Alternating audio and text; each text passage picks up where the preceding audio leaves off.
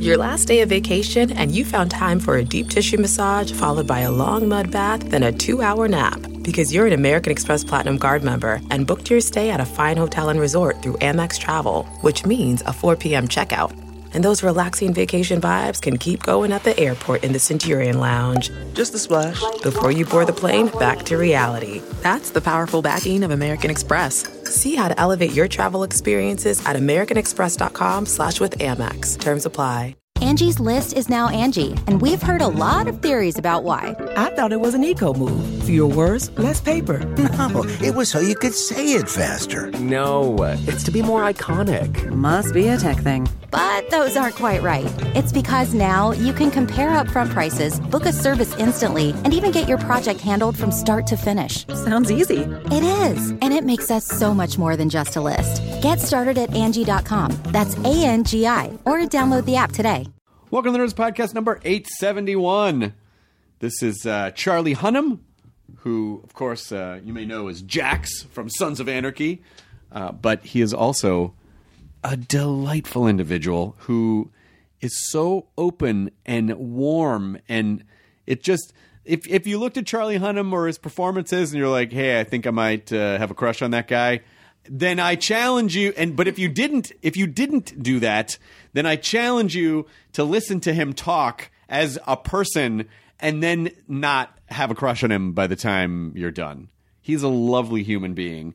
Uh, he's promoting King Arthur: Legend of the Sword out this Friday, May 12th. This was the Talking with Chris Hardwick episode uh, from last Sunday. This is the extended version on the Nerdist podcast. Um, and then uh, Jordan Peele is the next guest. That's Sunday, May 14th on AMC at 11, 10 Central.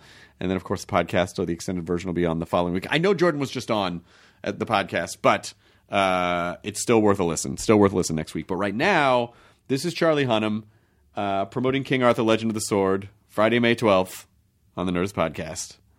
Katie, please roll the Talking with Chris Hardwick thing.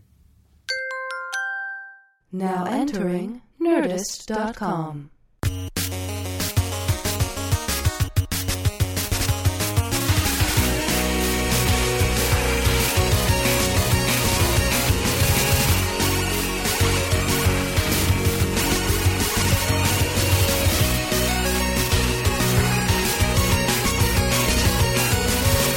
guest tonight burst onto the scene as Nathan Maloney in the British version of Queer as Folk. Goofed around as a college student in Judd Apatow's Undeclared, was a pivotal plot point in the Civil War love story Cold Mountain, and stormed our shores piloting Jaegers and stomping kaiju in the blockbuster Pacific Rim. And I think we could probably 100% agree that his role as Jax, the Hamlet of biker gangs in the critically acclaimed series Sons of Anarchy, made us all stand up from our couches and go, Oh my God, I love this guy. I love you so much. Charlie, I love you so much. Tonight, we're going to find, some of you probably did that for real. Tonight, we're going to find out more about his life and career, as well as his starring role in Guy Ritchie's King Arthur, Legend of the Sword. Spoiler alert, he is King Arthur. That is right, friends. Tonight, the incredible Charlie Hunnam will be talking with Chris Hardwick. We have heard from you on Twitter, Instagram, Facebook using at talking. So I'm going to read your questions, comments, some comments even showing video messages you sent in for Charlie. And folks in the studio audience, Comic Con style, will get to stand up and ask their questions. But uh, I'm going to start the chat a little bit first. Please welcome Charlie Hunnam. Thank you for being here, Charlie. I-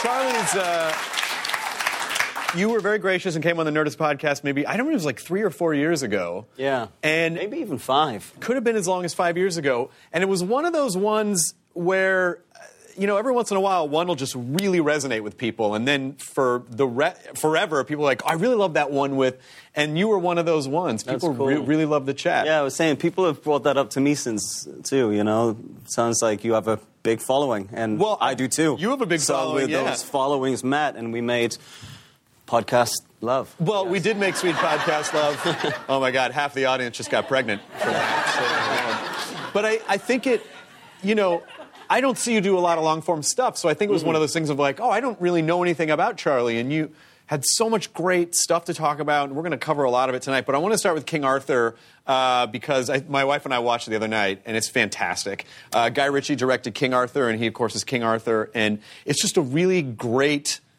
take on it. It's epic, but it moves and it has the kind of the Guy Ritchie filter to it. Um, but you guys shot that in the UK. Had you been back for a while? No, I'd uh, I'd been doing Sons of Anarchy for we shot it seven seasons over the course of eight years, and so I had been trying to also nourish a film career at the Right. same time. So I would shoot the show for six months and then try to do a film in, in my off time. And so that had been keeping me really, really busy. And I had actually been talking to my girlfriend, really coveting, you know, going and spending a good piece of time and reconnecting with the rhythm of life in England. So Yeah. my girlfriend and I had actually talked about maybe going to rent a house once the show finished in, uh, uh, once Sons finished, and we were going to go to London, maybe get a house for six months and just see what life felt like.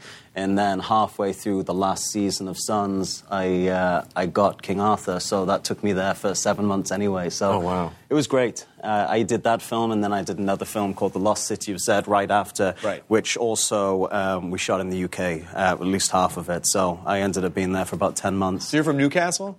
Yes, And although did, you, did, you, did you get to spend time there? No, I didn't. You know, I most of my family live down south now, and so I used to go up and visit my dad in Newcastle a lot, but but he's not there anymore. So, um, but we we shot up in. Um, up in uh, the Highlands of Scotland, which Okay. is an area that I spent a lot of time in my youth and one of my favourite places in the world. If you've never been up to there, I would really recommend It's, it. it's really stunning. I mean, it's just the greenest green you've ever seen in your life. Yeah. And the night sky is it just it's like it's like a chandelier hanging down. There's so many stars in the sky. Is Right. that, were you going to end up there someday? You think maybe just move out to the Highlands? I mean, every time I'm up there, I have that fantasy of just going up and, you know, disconnecting from life and Yeah. living, you know, a little bit more quiet, peaceful life. But I got a few more things I want to do before all of You're that. still very young. It's still you still have plenty of time before you need to think about going away anywhere. I mean, there's rumors that you have a ranch outside of Los Angeles somewhere. Is that Yeah, is that uh-uh. that's not is that true? No, I got a big mouth. I was doing, um, I was doing a lot of press. I think for Sons at a time that I was deciding that I was going to go and buy a ranch, and I put in an offer, and uh, the offer got accepted. It was actually pretty close to LA, about an hour outside of town. and it was maybe I think it was maybe like eight and a half, nine acres, something like that, with a bunch of chickens and some uh, donkeys that we were going to inherit, and a horse, and Nice. an acre of um, organic vegetable garden, which basically it was just my paradise, what I've been dreaming of for years. But I had 18 months of work lined up straight. Got it. King Arthur being one of them, Lost City of Zed, and then another film that I was scheduled to do that I didn't end up actually going to do to shoot. It fell through. But I realized I was just going to buy this ranch, move my girlfriend there, and then leave for 18 months. which Leave her with the chickens and the, the donkeys. chickens, yeah, which seemed like I got you some enormous- friends. I don't know. exactly. So I realized that you know timing's everything, and for at that time it wasn't right. So So what? So just if you don't mind going back a little bit and talking about England and growing up, um, what is what is tiny Charlie Hunnam like? What are you like as a kid? Like what do you what do you want to do? What do you think you can do when you when you're in England? What do your parents do? you know, I grew up in in, in Newcastle, like you said, which is was a big important city in the industrial revolution so it's a very beautiful city that when as it was growing there was a lot of money being generated in that part of the world There's shipbuilding uh, coal mining a lot of factory work and then towards the middle of the century, a lot of those industries dried up and the area fell into a period of economic decline. And so when I was growing up there, it was pretty poor. And people were really just going through the motions, trying to survive. And I felt like I was just a weird kid and, you know, growing into a pretty weird adult. Um, but it's true story. Uh, but I just remember one of my earliest and most powerful sort of like original thoughts that I had. There's something that hadn't come across, you know, from my, you know, conversations I'd overheard with teachers or, or parents or anything. I, I, I started to get sort of fixated with this idea that people weren't, they were, they were just engaged in the rhythm of life, whether it was like social or environmental responsibilities, being parents or husbands or wives or, you know, that life itself was dictating the rhythm of their life. And there, there was a lot of people I felt like sort of stuck in that and weren't able to bring forth their intention for what they wanted their life to be. Right. And I mean, I'm talking young. I was thinking about this at f- five and six, you know, oh, Wow. just sort of aware that people weren't really happy. And I decided then it sort of begged the question like what do i want to do with my life and what is my intention and I was always really, really involved, uh, you know, interested in film and involved myself in sort of amateur performing arts and stuff. And so that just became this fixation for me from a very young age that I wanted to get out of that part of the world and go and spend my life working in film. Did you tell your parents this? Were they supportive? I did. I mean, I did. I was always very vocal about it. I remember it actually sort of felt like full circle when I got King Arthur because Excalibur, John Boorman's film Excalibur, was Right. a very instrumental and important film in my childhood. And I'd watch it over and over again. I remember having conversations with my mom, and it's probably maybe six, seven, eight, something like that, and asking her what, what are the logistics of filmmaking in terms of I was watching these people, you know, doing this heroic stuff, sword fighting and riding horses and, you know, kissing the pretty girl at the end of the film and all of that. And I said, I was like, interested in how that would come together. So I asked my mum, what do they do? Do they go out and look for an actor that knows how that has that skill set that knows how to sword fight knows how to ride horses and kiss pretty girls. And she said um, no i don't think so. I think you probably like hire somebody who has the spirit and the you know the, the look and the energy of, of, of what they're looking for in that character and then teach them those skills. And obviously as a seven year old kid that just blew my mind that you could be your job learning how to sword fight and ride horses and stuff. So that was um, it was it felt sort of kismet and like a full circle when I actually ended up getting the role of King Arthur, you know, because that that role had been one of the big genesis moments of consolidating this dream that I had of being an actor. Was Guy Ritchie, was he familiar with your work at all, or did they have you in Yes, unfortunately he was. he had only seen one film that I had done, and he really wasn't a fan of it at all. oh, wow. and, and nor the work that I had done in it.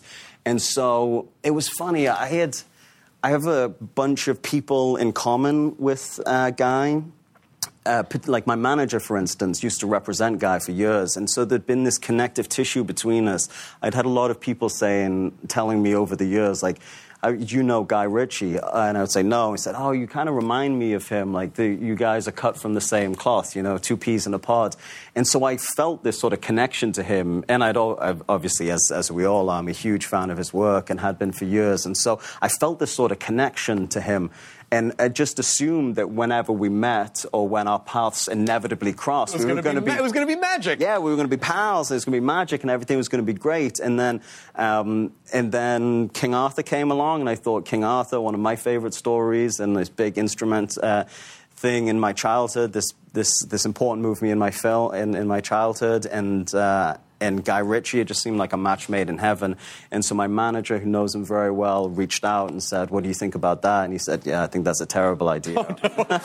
I'm, I'm not interested at all. And she said, why? And he told her that he'd seen this film and he didn't think I was very good in it. And, uh, and so this is all my whole, uh, this whole thing that I'd built up, this fantasy of, of our, uh, of our, you know, first meeting is just crumbling. And it really hurt my feelings. Oh, And no, so no. it did. I'm not just working the... These ladies will beat you- the shit out of Guy No, Ritchie for you. No, it ends well. He's a lovely man. Okay, good. So I decided it was this was happening, and on the while we were shooting the last season of Sons of Anarchy, and the, we had a hiatus for a week in the middle, right at the time that he was going to meet actors. And so I said, you know what? I'm just going to get on a plane and I'm going to go to England, and I haven't seen my mum for a while. So it'll be nice. I'll go see my family and just get me in a room with him because I just want an hour to have a cup of tea so we can see who I am. Because I just felt I felt it was reductive. He just sort of dismissed me, and I said I'm not having it. So I uh, So you I fatal attractioned him. Yeah, I failed Yeah. attractioned him. Yeah, Yeah. yeah, exactly. And so we got uh, we we went. I got there and we um, we sat down in his living room and ended up having a one hour long conversation about California medical marijuana Oh, wow. and uh, which I know nothing about. he lied. Um, so uh, so uh, that sort of cemented our friendship, and we liked each other. And uh, and then before we knew it, he'd asked me to come in and audition, stay a couple of extra days. So I. I did uh, some auditions and he ended up giving me the role. So I'm glad that I took the initiative and got on the plane and went and What do you think it was that? I mean, what is it about? Because not everyone would think to do that. You know, I mean, this business, which which which which there's so much rejection and there's so much stonewalling, and you never know why you don't get stuff. Sometimes, you know, it's like you know. but something in your brain said, "No, I really feel like if I can just get in front of him, it's going to work." So what made you? You know what? that? Honestly, I didn't think that. I, I thought that the I, I, I thought that um, ultimately I wasn't going to get the role. I just felt I just had concocted this scenario in my mind that we were going to like love each other and be like pals at some point. and then he just completely brushed that aside and my feelings were hurt and I just said, "You know what? This is bullshit. I know he's going to like me. I'm a very charming guy, you know? So I said, uh, I'm just going to get on a plane. And, and it wasn't really with the intention of thinking that I was going to secure the role. I just thought I would, you know, make him like me and we might become pals, you know? So. Well, you know, with uh, with Sons of Anarchy, you know that that's that's a show that's a Jax is a career defining role. I mean, like I know you had done a lot of. Thank you. And I, you know, I know you had worked a ton up until that, but is that when you really felt things start to click? And at any point, did that role feel constrictive to you because you're like, shit, I don't want to be this guy forever. I want to go on and do other things. I mean, what was the push and pull? Uh, well, the initial reaction that I had was uh, was that it was a profoundly positive and exciting thing, obviously, and, and that was really my my relationship with it all the way through. But it did come at a time that was very important for me to get something Sure. that I could sink my teeth into. I'd been struggling. We talked about it, I think, what, last time we spoke, but I've been really struggling in my career in that. I had a clear idea of the type of movies I wanted to be doing and the directors that I wanted to be working with. And I was being very exacting in my pursuit of that, you know, Right. sort of non, um, you know, malleable in what I was really considering. Um, but it was really difficult, and I was spending enormous periods of time unemployed. I mean, I spent two and a half years once where I didn't make a single penny, didn't do a day's, an hour's work on a set. I had another period of two years and another period of 18 months. So you add all those up together, and they were consecutive. I did one film in between each of those periods of unemployment, and I just felt like you know, it, I, I'm certainly not saying that it's like, you know, woe is me in the life of an actor is hard, because there's people out there that are really struggling. But i within the context of that, of the profession, it does have some severe, some, some significant challenges. And so I had found myself just endlessly waiting for the phone to ring for, you know, literally week after week, going into months and sometimes years. And I just thought, what am I doing with my life? And I would get really close to, you know, to a, a project with an actor, I was, with a director I was really excited about and a script that I thought was wonderful. And the director would, I had a few of these instances in a row where the director would fall in love with me and say, he's my guy, but I didn't have any cachet with the financiers or the studios, and I, would, I didn't end up getting the role because of it. So I, right before I got Sons, I had had this idea of a script that I wanted to write about Vlad the Impaler that we Yes. discussed on Nerdist at great length. And I just felt like I had to do something to take some control over my career and get, you know, and have a purpose, a specific linear purpose every day when I woke up in the morning. So I had about, I just finished doing a movie and I had about 18 months worth of money in the bank. I knew if I just ate rice and tuna, cans of tuna, I could survive for 18 months. And I sat down and said, I'm not going to read another script. I'm not going to be an actor for 18 months. I'm going to sit down and take this time and write a script and do something that's creatively fulfilling and that, like, you know, try to have try to uh, approach it from a different angle and create some sense of control. So I wrote that script and ended up managing to sell it and came out of that period and said, okay, now I better return to being an actor and see what, what's what. And the first script I read after that hiatus was, um, was Sons of Anarchy. And it was really because I had a big, I hadn't read a script in 18 months, I had a fairly large pile of scripts to read. And I was sort of reluctantly, you know, sort of circling this, my desk with this big, big pile. And Sons of Anarchy, because it's a TV script, was way thinner than any of the other scripts. All right, I'll, I'll, start, I'll start with that one. And I read it and was just blown away and said, man, I'll do anything to, you know, get me in a room with these guys. I want to try to get this role. You know, it's so. I, I find as many in the like almost 900 podcast episodes I've, I've done is, is talking to people and finding out what you just said, which is, you know, when people kind of abandon trying to be something to everyone else and focus on the thing that they care about or like what's creatively fulfilling to them, just and I'm not a mystical person anyway, but something in the universe changes. Yeah. And it's almost like other entities recognize that and are kind of drawn to you, and maybe it's because you exude a sense of like, oh, I, I know what I want, and that's attractive in some way. Do you have a Do you have a take on that? I do. Uh, twofold. I mean, I, there's, there's an amazing uh, Henry David Thoreau quote that I've always loved from Walden. Um, Thoreau is a man who decided to go and try to figure out what the meaning of life was, and he went to. Um, he segregated himself from society and went and lived in a cabin on Walden Lake and wrote this incredible dissertation about on his on his theory of the meaning of life from what he'd learned from this period. There's a, there's a quote from that book that, I, that always really resonated, where he said, I have learned this at least by my experiment, that if one advances confidently in the direction of their dreams and endeavors to live the life that they have imagined, they will meet with success, unexpected in common hours. And that idea of the unexpected in common hours, I thought always really has, has struck me as, as has got a, a great amount of truth to it because the, and the other, the other thing that I, I read an interesting book a while ago called, I think, The Seven Rings or The Five Rings. And it's about a samurai. And he talks a lot about the sacrifices that the samurai would make to their sword. Everything is about the relationship with their sword.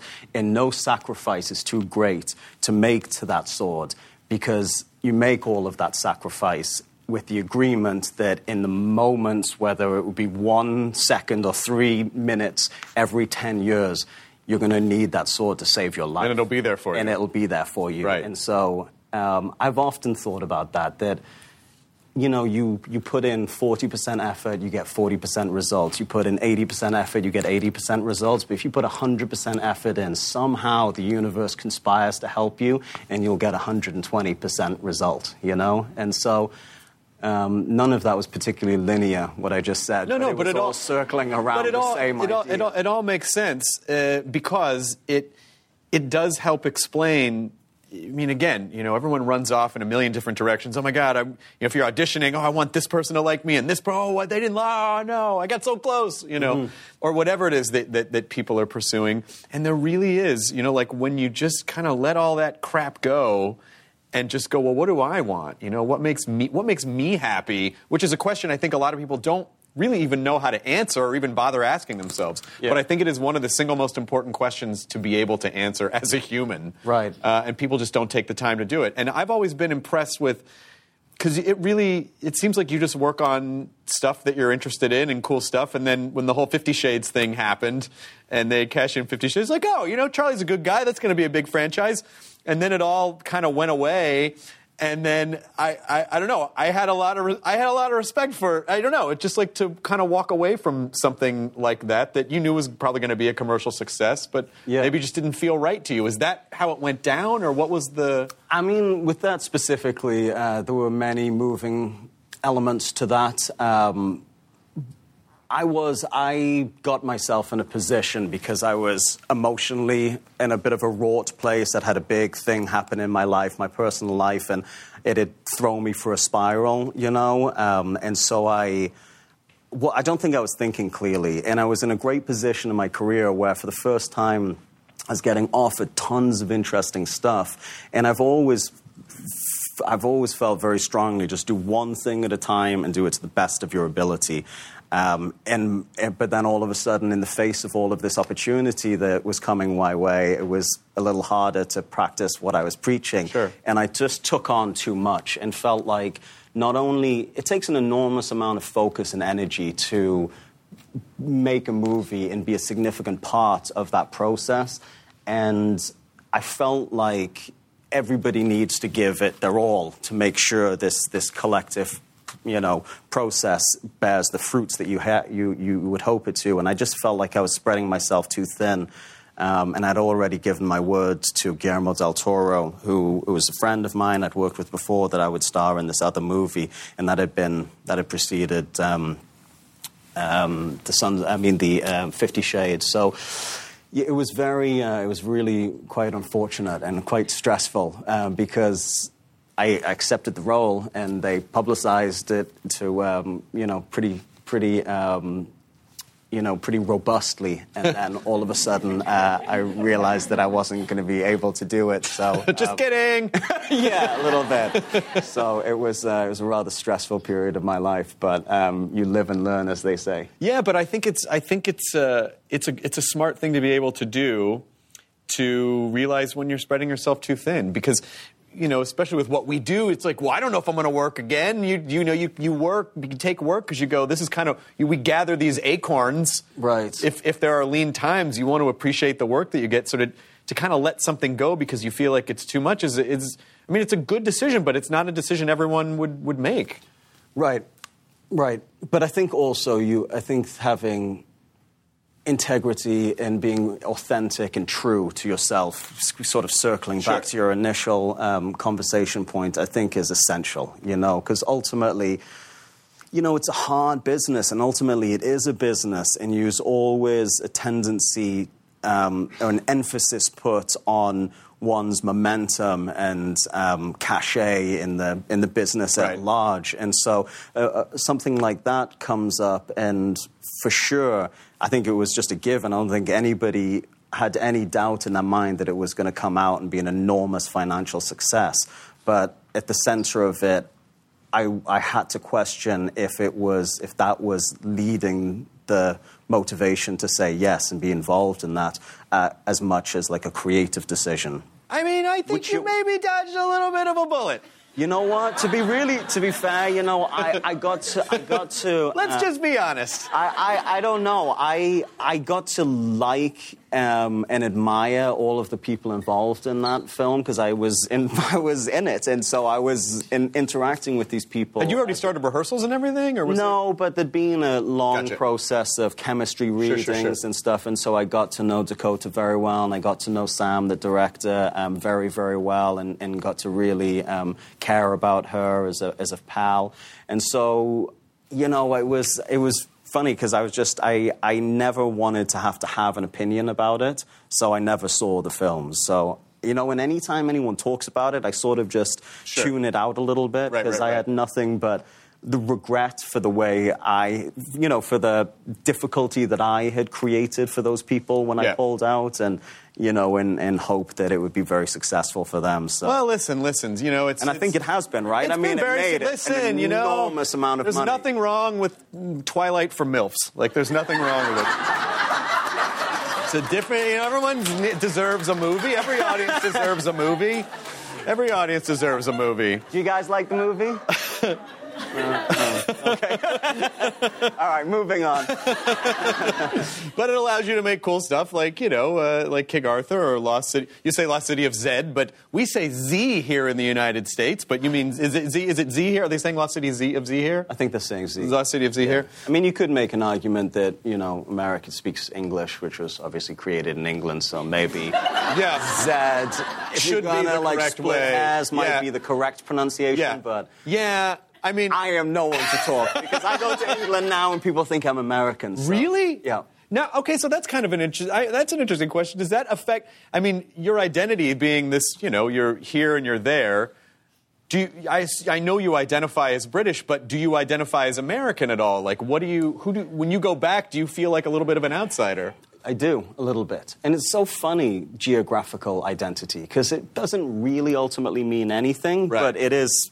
People are incredibly passionate about their geographical identity and the identity of dialects, particularly in England, which is so small but has such heightened, very, very specific regional dialects everywhere, you know? So um, I had already sort of gone through a couple of uh, experiences of knowing, understanding how vilified you can be for like s- for surrendering a specific i- identity and Sure. taking another one on. Because I had moved to um, from Newcastle to the Lake District, which are two very very different dialects. At a time when I was impressionable, young, and just wanted to fit in, I moved when I think I was about thirteen. It was very difficult to move you know, 200 miles to go to a new school and a whole new friends and everything at that age. So one of the things that I think I did was one of the ways I tried to fit in was by uh, assimilating that accent. Oh, wow. know, And and then going home immediately, like six months later, and all my old pals being like, "Oh, you're fucking talking different now, aren't you? Like, you're too good for us." And like, like, wow, people are really passionate about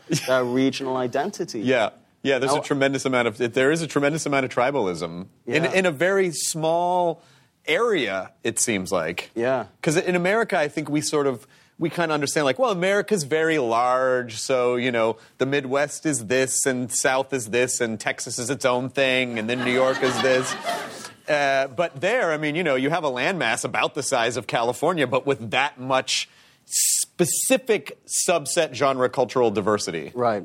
So, do you feel like that helped you in this business at all in the assimilation process? Does that help you as an actor? I think so. I mean, uh, it, it would it would seem so, right? Yeah. Um, like on the surface, just that like thing of being able to you know pick up accents and and, and all of that. But um, but yeah, I mean, I'm sure it did. I'm sure it did. It certainly made me fearless about coming out here when I was 18 alone. I mean, Right. I didn't know anybody when I came to LA. I just I was at college um, studying film and got an opportunity to start working as an actor. So I took this role in Queer as Folk that you had mentioned. Uh, and then once I finished that, I was sort of at a crossroads. I could go back to film school, but I realized I'd been at film school for about a year and realized I'd learned more on my first day on a real set than I had in, in 12 months of academic, um, you know, research of Right. what filmmaking is.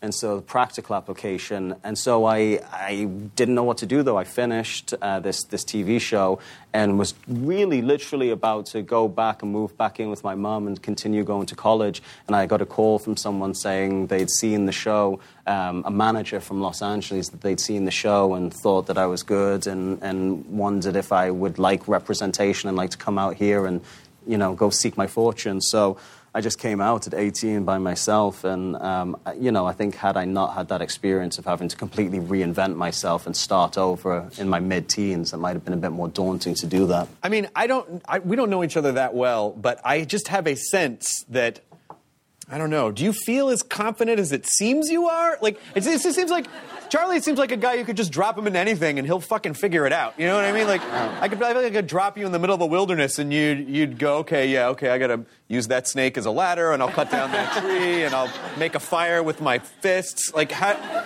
Do, do you do you does it does the world feel like that to you? Do you feel No, like it the doesn't? opposite. Really? the absolute opposite. Yeah, I feel sort of, you know, like I've got my neuroses and my, um, you know, my things that I, you know, worry about and feel inadequate and, you know, like everybody else all, all the time. I mean, I'm here, I got very nervous about coming here. I was driving over and I, re- I, hadn't sp- I hadn't talked about the film or done any interviews. And this is sort of, you know, it's not a natural thing to be doing, sitting and talking in front of, you know, very lovely people, but none of you I know at all and having a conversation like this. I mean, you do it day in, day out, but it takes a certain amount of focus and energy to do this. And I just came back from vacation where I'd been thinking about nothing. So I, I, saw, Had nothing but what I was going to eat for lunch. And I while was I was in King eating, Arthur. What? Right. Yeah, no, it was a little King bit Arthur. like that. I thought, Arthur. oh my goodness, I'm gonna actually have to go and string a sentence together here and try to maybe tell a couple of jokes. So Oh my god, yeah. Well, wait till you get into junket mode, and then you have to Oh, like, answer the same five fucking questions uh, over and over and over and over and over again. Yeah. Um, but I definitely want to get some general questions from the audience because uh, this is this is partially why we're here. Oh wow, this is from Amanda Tidball on Twitter. Hi Charlie, would you play James Bond if you were offered the role? Um, Oh, this lady who has just decided to be your agent has said yes. I'm not sure. I'm not sure about that. I'm actually talking um, to somebody about a sort of a, a spy genre film um, set in America that we're all very, very excited about. Um, I feel like Daniel Craig's doing a great job, and whoever else. Yeah. That goes down to that that identity thing. I mean, I know I'm playing King Arthur, but you, you can almost get away with King Arthur easier than you can. Well, there's not going to be like nine King Arthur movies. You never know. I guess there could you be. You never know. I guess there could be. yeah, but it is. It is like how do you how do you pull away from that kind of indelible, you know? Because I, I would imagine you probably want to. There must be an allure of like, oh, it's such an iconic role, but at the same time, do I want to do that for you know a decade? Right. Well, listen, they haven't asked me, so I don't need to worry about it. Uh, this it's my life '87. What is your pet peeve? Um, I'm a total germaphobe, and so um, I really hate having to shake hands. yeah, I wish you had told me that before I shook your hand when you got here. No, I listen. I initiated. Okay, that's true. Because I understand that in some situations it's you know it's the thing to do. But Yeah. uh, I was I was at a restaurant the other day um, eating some curry with bread. And it was like getting right in there with my hands, and a guy came over, really, really sweet guy who just was a big fan of Sons and wanted to just come over and say hello and, and shake my hand. But you know, sometimes when somebody and it happens to me too. There's somebody that you watch on TV or that you admire in some way, and you meet them, you get a little nervous. And I don't know about you guys, but sometimes my hands get a little sweaty when I'm nervous. And this guy suffered from that same affliction. So, I, I had, you know, I had a little sweaty handshake right in the middle of uh, eating my meal. So that. so, then the rest of the time you're just trying to eat with Yeah, I was. hand. I ate. I ate. I said, all right, I guess I'm gonna have to get a fork and just use this hand. Because you don't want to be rude, and then the, when the you know like a second he walks away, you're doing this, and he Right, turns around, and you're like, oh right. hi, I Yeah, was. yeah. Uh, Sure. I was not. I didn't mean to wipe your essence off my hand. Right. What's the weirdest thing that Ebfan has said or done to you? In I got a letter a while ago from a lady in Italy, uh, and it was very, very straightforward. You sort of basic, like, really like you, think you're great, would like to meet you sometime. Uh, but if that doesn't happen, is there any chance you could send me a lock of hair or one of your fingernails? I mean, and, then she, and then she said, You may think that this sounds fetishistic, and you would be right. so I sent her some fingernails. and- Did you really? No. Oh, are you crazy? amazing. No. No. So that was, uh, that was an unusual one. do fans ever give you career advice? Because I find sometimes just being you know in juxtaposition of The Walking Dead, like people will come up and they'll like they talk at the actors like, how could you do that? Mm-hmm. You know. Do, do, do people because they you know people do have that kind of an ownership over I think over their fandoms you know it's like Yeah, they sure. they let the show into their homes it's very intimate to them they connect to it and so they sort of watch it like it's a documentary Right. so I do, they probably do feel some sense of ownership over you so do people just kind of come up and go you know what you ought to do Yeah, that happens. That happens. Um, I don't know why. This doesn't really answer your question, but what came into my mind when you were saying that is I went, I was doing fi- another film, um, and I was playing a guy coming out of prison, and I wanted to go and visit a prison just to sort of feel what that rhythm was like. So I got um, invited to go to Eyman prison. so sorry I thought you were going to say so I got arrested So I got arrested, yeah, sure. No, I went and visited this prison, which is a supermax prison in Arizona called Eyman. And it's heavy. Like the, like the vibe in there was really, really serious. And there'd just been a stabbing in this main hall right before, and so they'd cleared it out. And then we went into this giant hall, and it was like an old school prison with um, fi- like four. Um, tiers of like four levels and like the metal bars all the way along and everyone looking in and the, the warden had such an enormous amount of power and like these dudes were like serious you know contenders like Right. these were tough guys Real deal, no joke, real yeah. deal all like in maximum security serving you know long sentences and we walked in, it was really rowdy, and just the energy hit us. And I was like, man, this is probably not the smartest place to be. Uh, and then this hush fell over and fell over the whole place. And I heard one go like, "Yo, big dog, big dog's here," and they were talking about the warden. And it was just was clear the enormous amount of power that this guy had in that environment. And then it was all like very, very quiet for a second, and I just felt like all of this intention was on us, and I never wanted to feel more like anonymous. And and then someone screamed, "Yo, Jax, we're able at homie," and I realized, oh, all of these people know me, and so it was ended up being cool. And I walked around, had some conversations with people, but it doesn't really answer your question. But it's kind of a sweet moment. But it is, it is, it is one of those moments where, you know, Because there are times when I'm sure you don't want to be recognized, you know, if you're having a bad day or if you're having, but certainly in a maximum security prison, you want people to be fans. Yes. That's when you Yeah, that's- people that's where you want it, the most. yeah. We have to take a quick break. When we come back, our audience members are going to get up and ask questions of Charlie Hunnam, who is here. Also, questions uh, from you guys at home. And if you want to be a part of the show, we're at Talking on Facebook, Twitter, and Instagram. You're going to find exclusive updates about upcoming guests and ask questions that you have for these guests. Because no matter who we're talking to, you are part of the conversation. More with Charlie Hunnam when we come back on Talking with Chris Hardwick. Welcome back to Talking with Chris Hardwick. Hi, Chris Hardwick. Charlie Hunnam is my guest. Now it's time to have a very nice fan from the audience get up and ask a question. Please stand up and ask your question. Hello. Hello. How are you doing? What's your name? My name's Mark. I'm from San Pedro. Wait, I'm sorry, what was it? Mark from San Pedro. Hey, Mark, what is your question? My question is for Charlie. I Uh, what imagine. Type, what type of sword training did you do for King Arthur? Was, and was there any mishaps? Um, not any hilarious or significant mishaps, and a million small knocks to the mainly on the hands, on the knuckles, you know, that cumulatively end up with a sore hand at the end of a long day of sword fighting.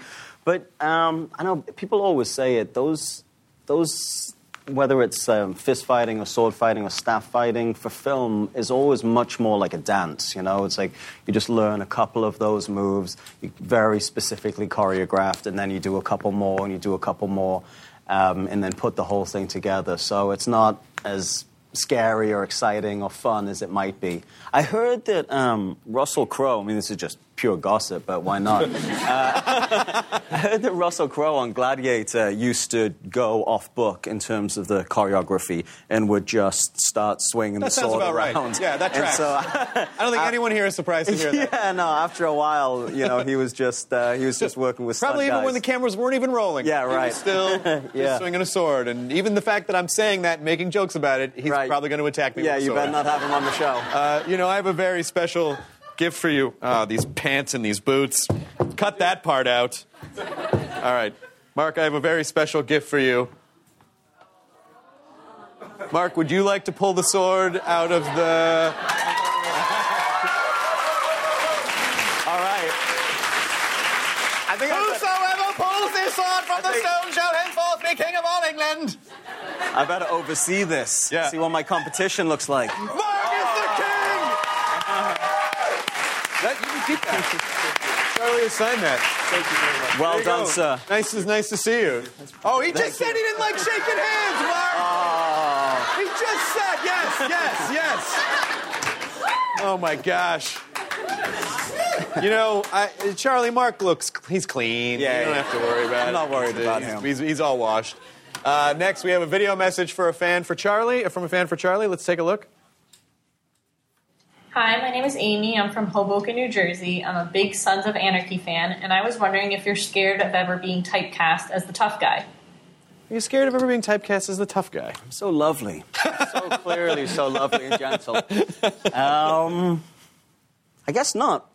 No. I love playing tough guys, though, so I, I seem to gravitate towards those roles, but uh, I never really worry about sort of being typecast, just probably because my mom tells me how lovely I am Oh, on that's such good. a Yeah. regular basis. That's that, uh, nice. yeah, You're a nice boy. Mitigates any, any fear in that department. Did you were, were you a tough kid growing up, or did you or, or do you? There were times where I had to be, but no, I mean, I was actually really scared most of the time. I, I grew up in a place where dudes loved to fight, and there was a lot of fighting um, all the time. There's a real currency in this little town that I grew up with in, in my teenage years called Penrith in the Lake District. Um, and there was, I didn't really fit in that well, or despite my best efforts initially, and then I decided, fuck it, I'm not even going to try after Right, a while right. and was just like the weird kid in town. And so I definitely found myself in situations pretty regularly where where there was either the threat of having to fight or I actually did have to. Sure. And I hated it, you know. And it was funny, like I. I grew up. My dad's like a su- was a super super tough dude, and I always sort of had trouble reconciling the fear that I had in the face of violence when Yeah. he was a dude who had really excelled in an industry, not an Ill- illegal industry, a legal industry, but that was often very um, self-policed. Uh, he was a scrap man, and those guys, there's a lot of theft in that business, and because there's a lot of theft, and the the actual metal that they're trading is very valuable. It then becomes cost prohibitive to be able to insure, and so it's like one of those like legal businesses that ends up being self-policed, where you have to have the reputation to back you up that people know if they mess around, come steal your shit, it's going to be a bad day for them, Right. you know? And so my dad was super tough, and yet I found myself so afraid all the time of having to get involved in physical altercations. And it really bothered me, and I felt like a little bit, you know, insecure and, and felt like a, a sense of self loathing as a teenager that I wasn't as tough as my dad. And I think I sort of probably went too far in writing that and trying to figure out a way to to mitigate or like to reduce that level of fear and so I learned how to fight and I sort of I think probably developed a bit of a dickhead tough guy persona in like my teenage years my early 20s that took a while for me to catch that that I'd become something that I didn't really that I never wanted to be it was just a reaction to the situation that I'd found myself in you know so Did people? Uh, how did bikers react to Jax? I mean, did people try to fight you in public, or You know, bikers specifically, a lot of those dudes are so tough. It's never really the really tough guys that you got to worry about. It's the sort of medium level tough Right, right, guys right. that fancy themselves being tough but have a lot to prove. Right. Those are the dudes that you really got to watch out for. The actual like hardcore dudes and like real bikers that I interacted with a, a lot, none of them ever gave me a hard time. They understood that the show was sort of like the Pulp Fiction, like larger than life Right. uh, representation of their world, and that we weren't trying to actually, you know, really portray them in like a very like, um, you know, just a very like natural, authentic Right. way. You know, Yeah, So, respectfully. You know, exactly. So. we have another fan from the audience who's going to ask a question? Where are you? Oh, excellent. Do you need this microphone? You probably need this. What is your name? My name's Chloe. Chloe, what's your Chloe. question? I was wondering, what's the craziest thing you've ever done? Ever? Mm, seconds coming on the show.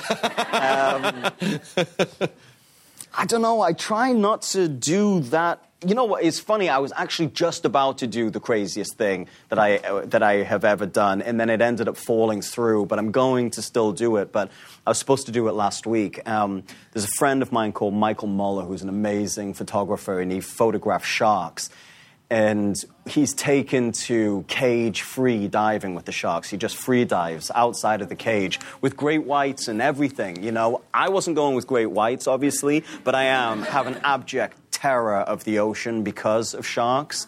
Um, but it's really cool. He's trying to get people that have a little bit of sort of a like uh, like public figures or people that have a little bit of recognition to go out and dive with sharks to show that it's actually fairly safe and to try to change people's perception of, of sharks. Because you know we kill like a hundred million sharks a year and the shark populations are in real trouble uh, you know and it's very hard to get people excited about shark conservation because they've been through jaws and all of the other media um, the, the general media relationship with sharks is so vilifying that it's hard to get people to feel sympathetic for the plight.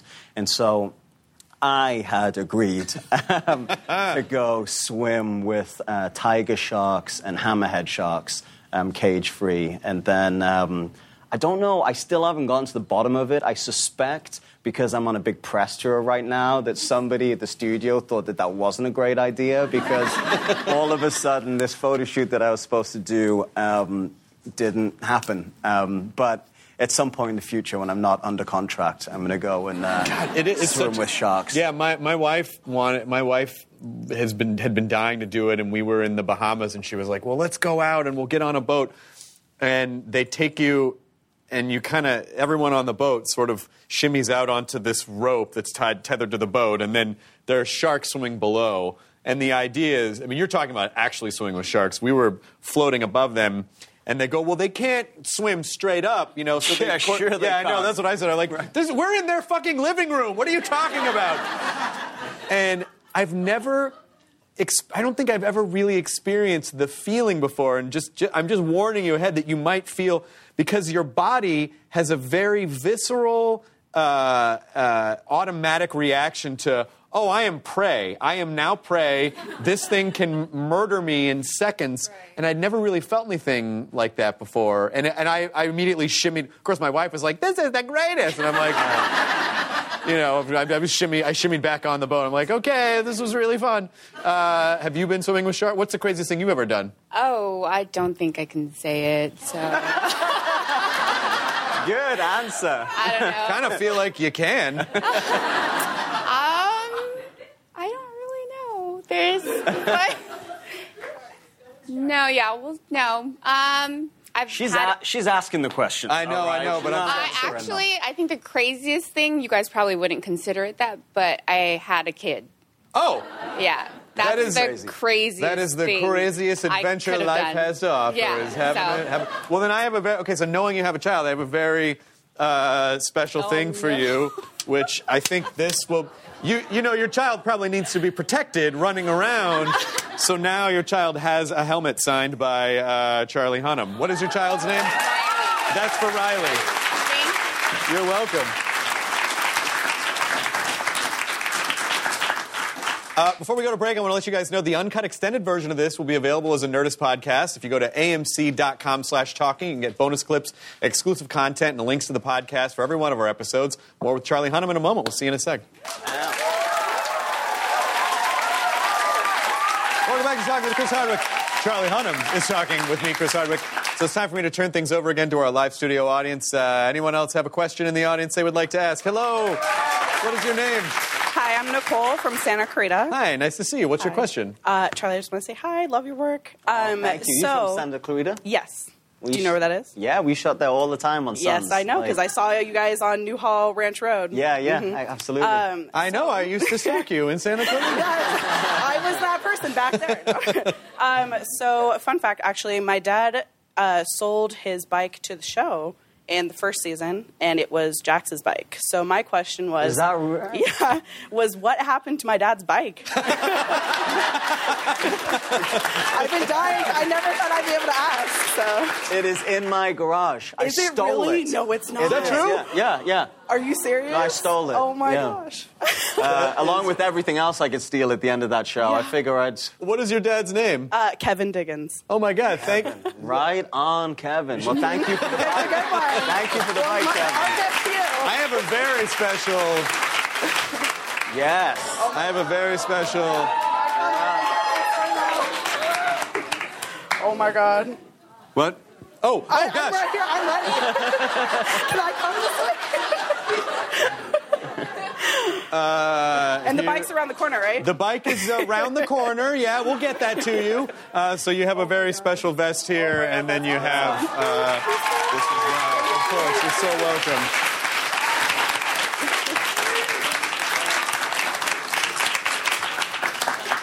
Let's take another question from the audience. Uh, come on up. Come on up. What is your name? My name's Tova, and I'm from Malibu, California. Hello. Hello. Um, Charlie, will you sign this shirt for me? It's your actual shirt from Sons of Anarchy. My brother bought it for me. He's a huge prop collector, and I would love for you to sign it for me. Oh, This wow, is you a absolutely dream come have true. God, I'm dying. Does it, does it still smell? No, it did. It used to smell really good. Oh my God.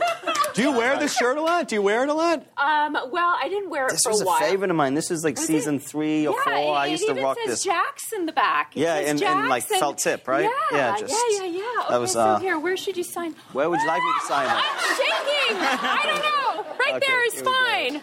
Oh my God. Oh my. Thank you, God. Oh my God, that's perfect. Thank you, God. Oh. All right, that's how you get out. Oh, you got a hug.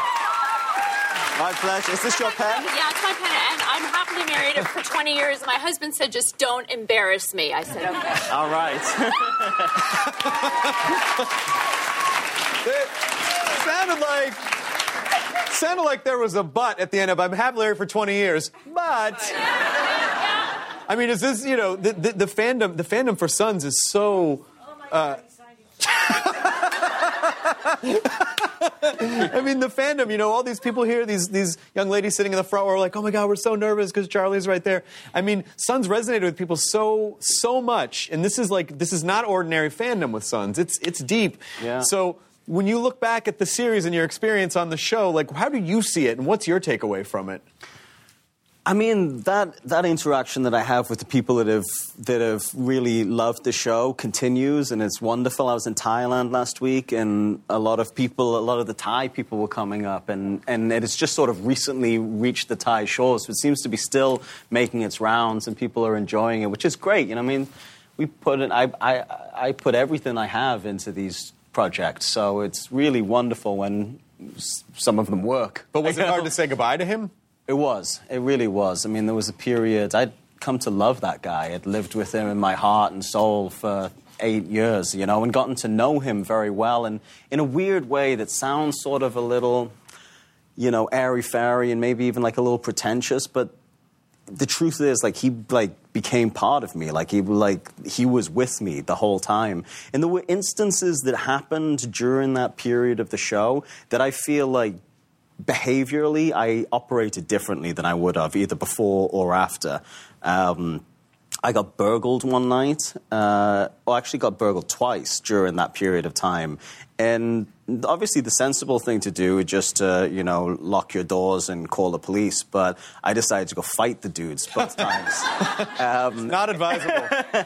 you know, one time, was big, dude was big, and it was three o'clock in the morning, and he was in my yard, you know, and I had a ten foot fence, so he tried pretty hard to get in there, you know, and uh, I did, you know, Jax took over and just handled the situation, you know, and so it was, uh, it was really hard to say goodbye to him, and you know, there were a lot of tears, and um, I found myself really sort of reluctantly letting it go. Although creatively I was ready to say goodbye to that experience and ready to move on and do different things, when it actually came to saying goodbye to Jax, it was much more um, significant and difficult than I'd anticipated. And I ended up, we shot on the, on the same um, backlot for the seven years, and I got very close with the security dudes and all the people that worked around that place. And I, um, for about three or four nights after we'd wrapped the show, I found myself getting on my bike and riding out there because I just wanted to sort of still be in that environment and sort of slowly say goodbye to Jax. And the first night I showed up there, the security guys were a bit surprised that I was there because the show had wrapped and there was no reason at all to be there. And I sort of bullshitted them, said I'd forgotten something on the back lawn. They said, "Yeah, no problem, just go on." And so I went and hung out for a little while, and you know, may or may not have smoked a joint and just like said like a farewell to Jax. And then the the next night I showed up, and they were like, "You forget something?" I was like, "Yeah, yeah, I, for, I, I forgot something." Else. I forgot how much I miss you guys. exactly. So you know, it was it was a process to extricate him from my heart, but you know. Well, he'll always be with us. That's right.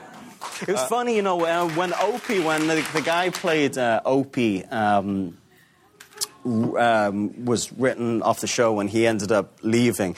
He wrote this amazing essay called The Last Rites of Opie Winston. I never forget, there was one passage in it when he was talking, because that had really blindsided him. He didn't know that his character was going to be, he, you know, we all assumed that really it was going to be Jackson Opie, like running the show at the end of the, at the, end of the show.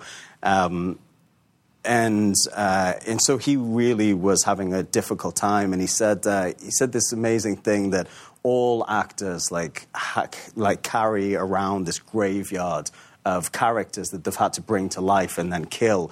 But with Opie, it was the first time that the son of a bitch wouldn't die. And it was like in him, and like he just felt this presence in a way that he'd never had before. And in an act of uh, desperation, he'd found himself in a bookshop.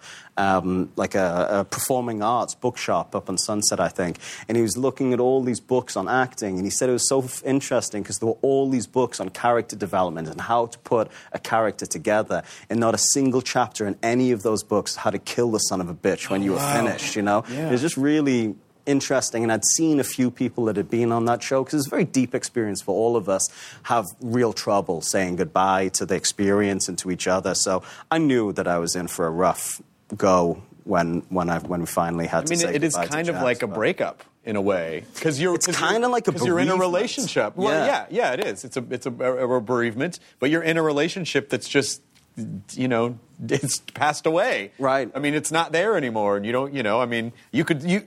Because you're you and you have your face and your body, you can go look in the mirror and go, "I'm Jax," but you know, Right. but it's not. But ultimately, Yeah, you don't- I don't do that that Okay, often. all right, all right. Well, I think we all like to imagine that you do. But, no, but I, I did get like weird about it. I, I kept the cut. Obviously, I have the cut. I kept everything. I mean, I'm such a pikey. I stole everything I could. I had the rings and the whole get up. I had my I have my knife. You have her the- dad's motorcycle. Yeah, exactly. I got it all. Uh, I would have taken the table, but it wouldn't fit on the back of my bike. But um, was I going to say? Oh, yeah, the cut. And then since that final scene where I took the cut off, I was very, very strict about the fact that nobody could wear it. Like, I have friends, it's like hanging in my house, and I have friends be like, oh, let me try that on. And I just decided once I took it off the final time, I was never going to put it back on. And if I wasn't going to put it back on, no one was going No to one's put it gonna back put it on. back so- on. Uh, we have another video message. Let's see. Let's go to the video. Hey, this is Travis from Tacoma, Washington. And my question for Charlie is uh, I know you worked with Judd Apatow on Undeclared. What are some of your favorite memories working with him? Oh, that's a nice question. Um, really aren't any. Judd's a real dickheads. No, I'm joking. No, uh, that was great. It was, you know, the period of time when I did that show, I'd just gotten to Los Angeles. Maybe I'd been here for 18 months, but I hadn't developed a, a core group of friends. And so, working with all those young guys, not, not only did I have a great time with them on the show, but they became my little family in Los Angeles. Um, Jason Segel and Seth Rogen and, and Jay Baruch, Baruchel and Timm Sharp and all these people that have gone on to have obviously now enormous careers. But uh, it was great. I mean, it, it was. I think doing that show and getting and making those friendships is what kept me in LA because you know it was a hard place to settle and and you know I was pretty unsure I was unsure whether I was going to make a go of it and make my life here and it's really meeting those guys that sort of cemented the deal. So Do you do you ever do you, is there is comedy something that you ever think you might veer into? You know, I think about it sometimes. Comedy's tough, and there's a lot of people out there doing it very well. And my sort of my creative pull has always been to the more dramatic stuff, but uh, but it is very fun. And I, I mean, I did have a great time on on that show, and I've had fun when I've done comedy in the past. So we'll see. You know, I'm I'm open to all of it. Whatever happened with the Vlad script that you wrote? Do we? That had many, many ups and downs. We had two different directors attached and mo- wrote many, many drafts of it, and it was just expensive. I mean, like we discussed, I'd wanted to tell the true story of Vlad the Impaler, in which he was the um, inspiration for Bram Stoker's Dracula. So you can fairly effortlessly weave in all of the mythology that was the man that turned into the myth without actually jumping the shark and making him a vampire. Right. But it was very difficult to justify the level of budget that we wanted to, that we really needed to bring that world alive in a, in a really sort of exciting and visceral way. So we just, we sort of, we, we pushed the boulder up the hill a few times. It just never quite got it to the top. So, but it's, it's still a story I'd love to tell. So, you know, maybe if keep on, you know, doing well and, and get yeah. some, get some uh, inertia built up. Well, especially now, you know, there's like limited TV series. You know? We've had that conversation. I mean, it's I developed that with um, Jeremy Kleiner at Blad, Bra, um, Plan B, Brad Pitt's company, Mm-hmm. and so and he. I, I, he actually produced also the Lost City of Zed that I did, and I have another project with him that we've been developing, and we've been talking about that, the, the potential of doing it as a limited series. It might be pretty cool. Brad Pitt's company is called Plan B. He named his company after the morning after pill. Yeah. Take a second with that. You know, when you're that handsome. Hey, come on, it's always Plan B somewhere, am I right, guys? It's always Plan B somewhere. Yeah, I think it'd be really interesting. I wonder if there was a. I wonder if there was a network that we were on right now that was good with genre programming that might do a Vlad the Impaler show. AMC! Yeah, I'm talking about you. Uh, we have time for one more question, I believe. One more fan question. Hey, what's your name? Hi, Gina from Los Angeles. And what's your question? Uh, what was it like shooting in the jungle for Lost City of Z? Uh, it was wonderful. I mean, it was really, really wonderful. It was. Um, it's amazing to be. I mean, I obviously I think we all live in cities, right, where most you'll see of the natural world is going to a park and seeing a tree with a couple birds in it. So to be somewhere that was so vital and like filled with life, and you know, we all with climate change and overpopulation, everything I think have a tendency to get very uh, neurotic and upset about the state of the world. And it was really reassuring and exciting to be somewhere that was so filled with life. But obviously, it had its downsides too, because some of that life wants to kill you. Um, I had a rather unpleasant interaction with a um, beetle um, that burrowed its way into my ear while I was sleeping. And, and, and got in, but you didn't. fucking kidding? That's the bug. oh god. Yeah. It got in, but then it couldn't get back out. Oh, God. It had never had to walk backwards before, and it wasn't sure. And you were worried about shaking a sweaty guy's hand, and you had a fucking beetle burrowing in your brain? Dude, so it got there and it hit the uh, eardrum and it couldn't go any further and it panicked. So it just thought it would bite, its chew its way through. God! So it, it bit a, a hole in my eardrum. So I woke up to this sort of pneumatic, what sounded like a pneumatic drill in my ear as it was like burrowing around, panicking. And I had one of the, we were working six days a week, and it was our, our, our day off the next day, and I didn't want to bother anyone. But we were in the middle of the jungle, in the middle of nowhere. So I had one of those, you know, like uh, irrigation pots, like uh, water irrigation pots, like a neti pot. Uh, and I just filled it up with water and stuck it in my ear and tried to, like, you know, flush him out. And nothing came out, but he stopped moving, so I thought, all right, this is going to be okay. So I went back to bed. Went What? I know. There's still a beetle in your head. I work hard. I was tired. so I went back to sleep and I woke up the next morning and it was moving around again. I said, oh man, we're going to have to do something about this. So I called production and they called an ambulance. And an ambulance came to the hotel. But the uh, medic didn't speak any English. And so she brought the receptionist of the hotel with her. So she came and put the instrument in my ear and had a little look around. And then I was just like trying to make eye contact with her to, to discern what actually was happening. She didn't look to me. She looked at the receptionist from the hotel and went, and handed him the, uh, the scope. And then he had a look in my ear, and I thought, all right, this is probably the point where we go to hospital because uh, this is. Uh, this Then they, not- they pulled the beetle out? Yeah, they had to flush it out, and it was. Uh, Did you keep it? no, it was a very sad story for me and the beetle. You know, the irri- the pump that they used to irrigate out the ear canal is very powerful, so the beetle sort of disintegrates. Good. Fuck that guy. Fuck him. I Seriously, bad, how honestly. dare you I, crawl no, I, I really, ear? I wanted to figure out a way to get him out alive, but I thought maybe we could have made friends. Oh my God, that is one of the most horrifying things I've ever. Oh God, I'm gonna have nightmares about that. I do. You know? It's funny. I had a girlfriend years ago, and a moth flew into her ear. Yeah. And she like completely, like completely panicked and wigged out, and was literally like running around the living room like a mad person, screaming and slapping her ear. You sure the moth wasn't just driving her brain? Right. It was just staring at the light. But I had to grab her, and I grabbed her. I mean, this is I don't know, maybe too much information, and pinned her to our bed, and uh, and got some um, tweezers and pulled it out. Oh. And so I'd have sort of already gone through that procedure before, so that was- Okay, good. I was you're able to like, un, you know. I, So if you ever get a bug in your ear, Charlie Hunnam's your guy. Uh, I have a present for you. so we have a bug for you. Do you, you want a shield or gauntlets?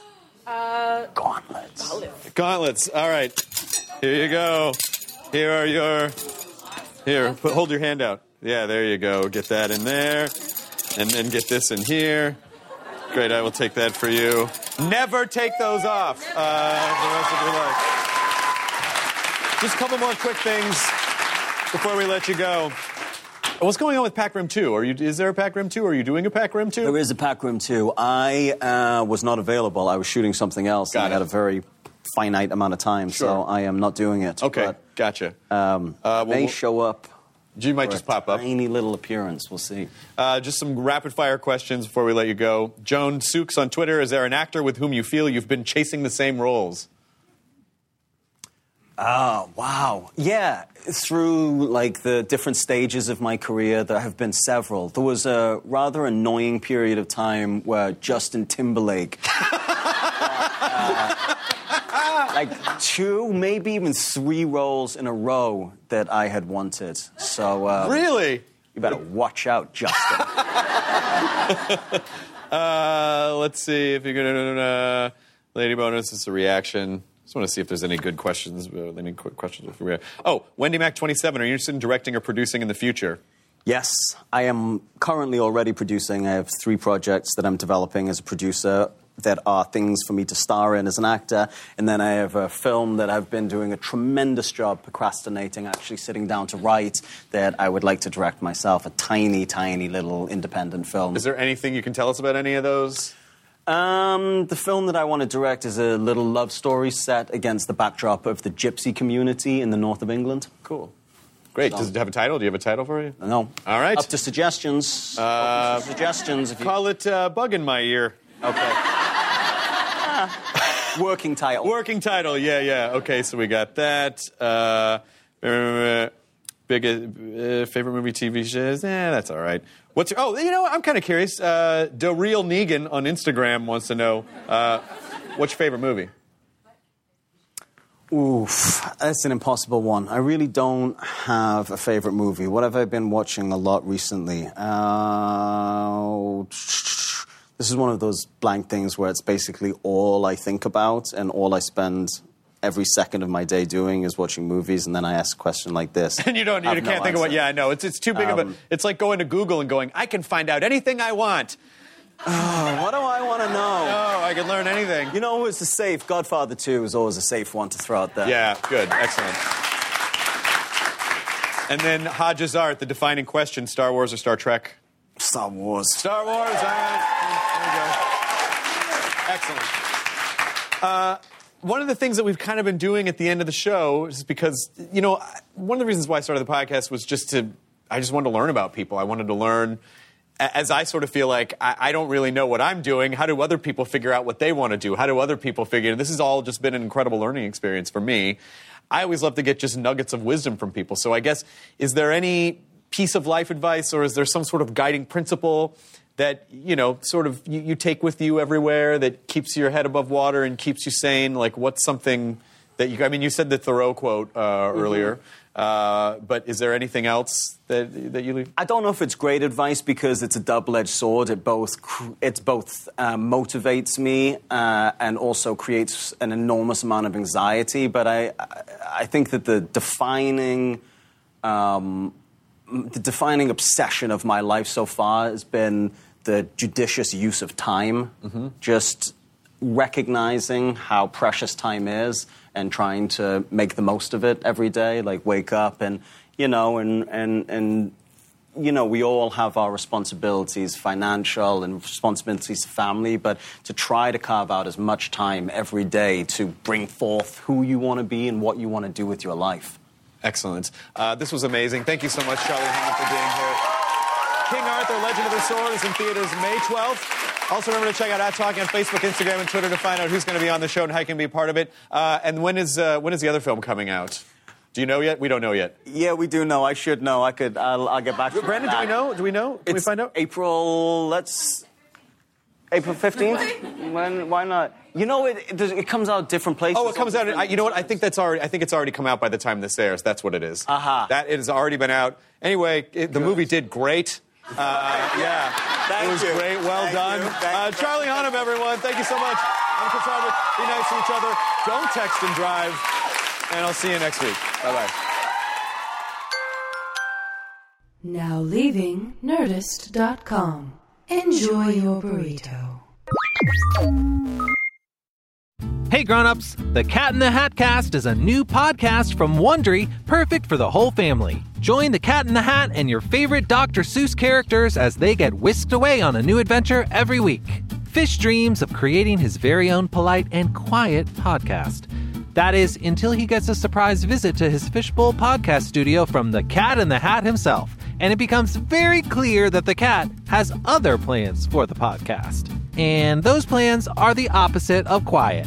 Sing along to new favorite songs, try your luck at Titanic tongue twisters, have some fun with wondrous wordplay, and most importantly, bring your family along for all of the adventures in the Cat in the Hat cast. Follow the Cat in the Hat cast on the Wondery app or wherever you get your podcasts. You can listen to the Cat in the Hat cast early and ad-free on Wondery Plus. Join Wondery Plus in the Wondery app or on Wondery Kids Plus on Apple Podcasts today.